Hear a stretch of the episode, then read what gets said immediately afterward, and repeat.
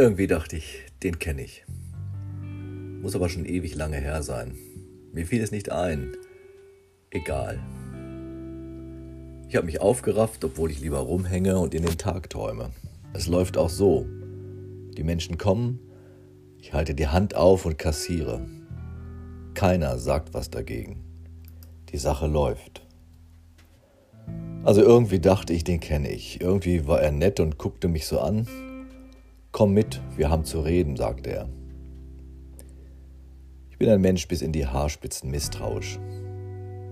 Aber ich bin gleich mit, ohne Wenn und Aber, hab meine Kasse zugeklappt und bin hinterher. In einer Bar landeten wir. Üble Ecke am Bahnhof. Vom Imbiss nebenan wehte der Fettdunst einer Fritteuse rüber.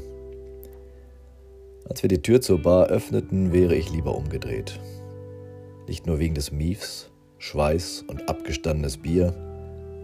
Die Typen, die da hockten, Mann oh Mann, ziemlich abgerissen, die einen und die anderen kannte ich vom Sehen. Üble Gestalten, die den Leuten das Geld aus der Tasche ziehen. Einer von denen hatte mir schon mal Prügel angedroht. Er kniff die Augen zusammen, als er mich reinkommen sah. Manche grüßten. Hey Josh, auch mal wieder da? Hast du wieder so einen Loser aufgelesen? Ich ein Loser? Was soll das? Bin doch nicht so ein Straßenköter wie die da. Wir setzten uns an einen Tisch neben der Theke. Der klebte vom Bier, Reste vom Brot wischte ich mit einem Bierdeckel auf den Boden. Und dann kam es. Er guckte mich an, lächelte sogar. Ist es für dich okay so, wie du lebst? fragte er. Was geht's dich an? bellte ich zurück, schob meinen Stuhl nach hinten und wollte gehen. Es ist für dich nicht okay, ich weiß es.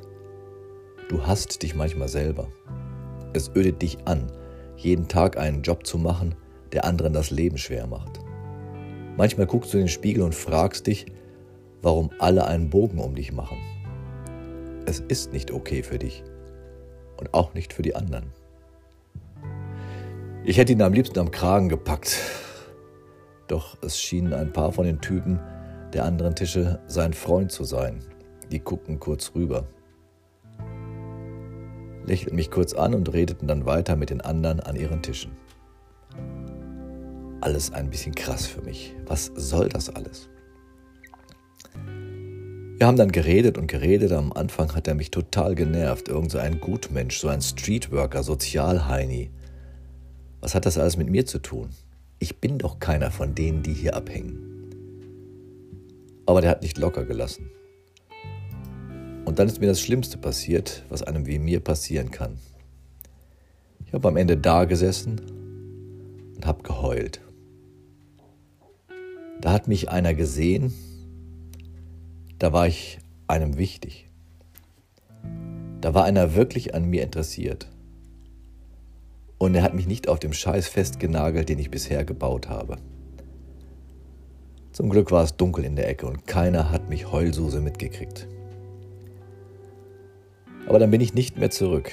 Ich habe das alles hinter mir gelassen, was war. Von meinem Geld habe ich eine Runde für alle ausgegeben in der Bar und den Rest verschenkt. Und dann sind wir weitergezogen mit seinen Leuten. Raus aus der Bar, raus aus der Stadt und ich bin mit und alles war anders. Ich weiß nicht, was das werden soll, aber es fühlt sich richtig an. Das erste Mal in meinem Leben.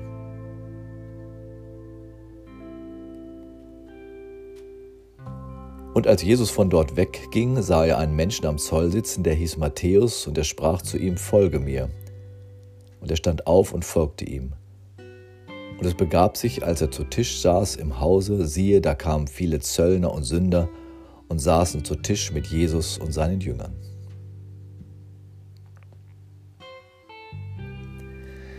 Es gab dann doch noch Probleme. Einer aus alten Zeiten, so einer, der immer alles richtig gemacht hatte. Einer, der Ansehen hatte in der Stadt, einer, auf den die Leute hörten. Der stand da am Bahnhof rum der nahm mich zur Seite, als wir die Bar verließen. Er sagt mal, bist du jetzt auch bei denen? Das ist nichts für dich. Guck doch mal, mit wem die rumhängen. Alles Abschaum, Leute, die Dreck am Stecken haben. Lass es sein. Schmarotzer, Faulpelze, Betrüger.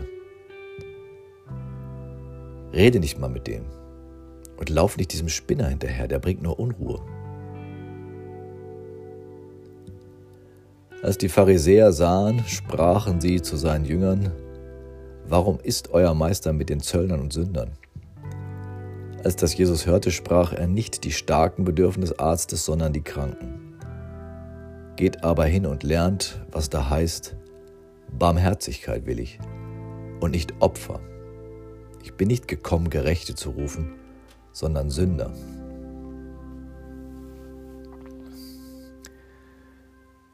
Ich schüttelte seine Hand von meinem Ärmel ab. Ich sah den Hass und die Verachtung in seinen Augen. Ich hörte sein selbstgerechtes Gequatsche.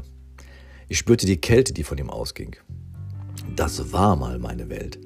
So habe ich mal gedacht, habe mich all dem angepasst, habe andere betrogen. Aber am meisten habe ich mich selbst belogen. Josh hat mir in der Bar die Augen geöffnet. Ich habe kapiert und seitdem bin ich im Reinen mit mir auch wenn nicht alles einfacher geworden ist. Als hätte ein tiefer Schmerz mich verlassen, als sei eine Wunde endlich geheilt, irgendetwas in mir ist gesund geworden. So fühlte sich das an. Und jetzt ziehen wir so rum. Wir reden zu den Menschen, wir sehen sie an, wir sagen, dass Gott sie sieht, dass er sie immer anders sieht. Josch gibt den Leuten ihre Würde und ihren Wert wieder, legt ihnen die Hand auf die Schulter oder auch mal auf das Herz.